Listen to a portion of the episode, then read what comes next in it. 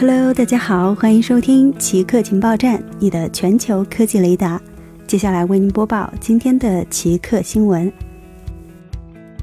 阿里巴巴开源其大语言模型通义千问。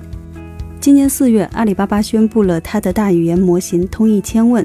现在，它宣布开源有七十亿参数的千问七 B 系列模型，源代码托管在 GitHub 上，采用被称为通义千问 License Agreement 许可证。有限制条件，如果商业使用，月活用户超过了一亿，则需要从阿里巴巴获得授权。这一条件与 Meta 的大模型 l a m a 2的限制类似。阿里巴巴称，通义千问七 B 是基于 Transformer 的大语言模型，在2.2万亿 token 的预训练数据上进行训练得到。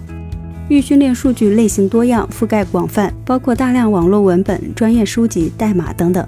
相比同规模的开源模型，通义千问七 B 在多个评测数据集上具有显著优势，甚至超过十二到十三 B 等更大规模的模型。